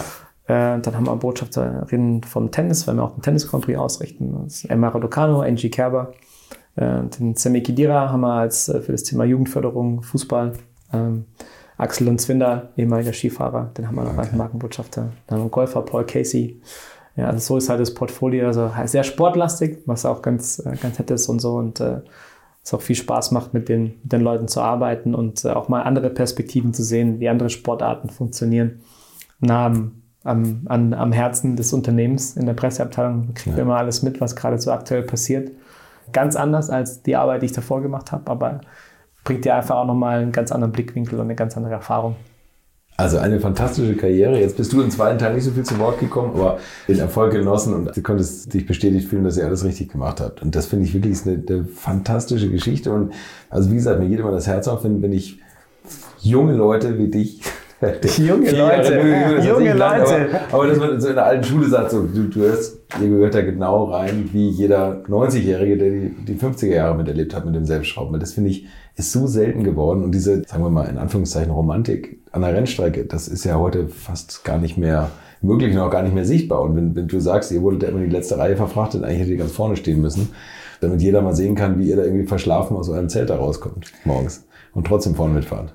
Ja, und vor allem die, die Freiheit, die wir doch genießen ja. durften. Ja. Und wenn, wenn du heute ja das, was wir im Straßenverkehr schon alles angestellt haben, wenn, wenn du das du, heute... was du angestellt hast. Ich war ganz anstrengend. Ich war, ich war ganz anstrengend. Denke, ja, ich sag, nee, nee, lass, das ist gut. Regatta hochkant. Ja, ja, alles gut. Kreis, nee, nee, alles was, gut. Was war da? Was nein, nein, nein, nein, nein, nein, nein, stopp, stopp, stopp, stopp. Regatta hochkant im Kreisverkehr, was war da? Ah, oh, nein, nein, nein. Und, und äh, ja, heute werden wir wahrscheinlich ja im Gefängnis sitzen. Nein, aber es, ja, das ist halt auch... Und ich glaube auch so dieses Thema, das ging ja noch so gerade erst zum Schluss los, das Thema Social Media. Wo es ja, ja, quasi, stimmt. Wenn man davon befreit ist, dann war vieles leichter. Ne? Ja, und es gab es halt nicht. Also es ja. ging halt erst los so im zweiten Teil meiner Karriere mit Social Media, dass du dich als Fahrer da engagieren musst und was tun musst. Und das war jetzt mir auch nicht so, hat mir jetzt auch nicht so viel Spaß gemacht, wenn ich ehrlich bin. Es gehört einfach dazu heutzutage. Es gehört einfach zum Rennfahrer da dazu. Du brauchst einen vernünftigen Auftritt auf Social Media, da musst du dich da auch extrovertiert zeigen und am besten zeigst du noch ein Bild von der Family und so weiter und so.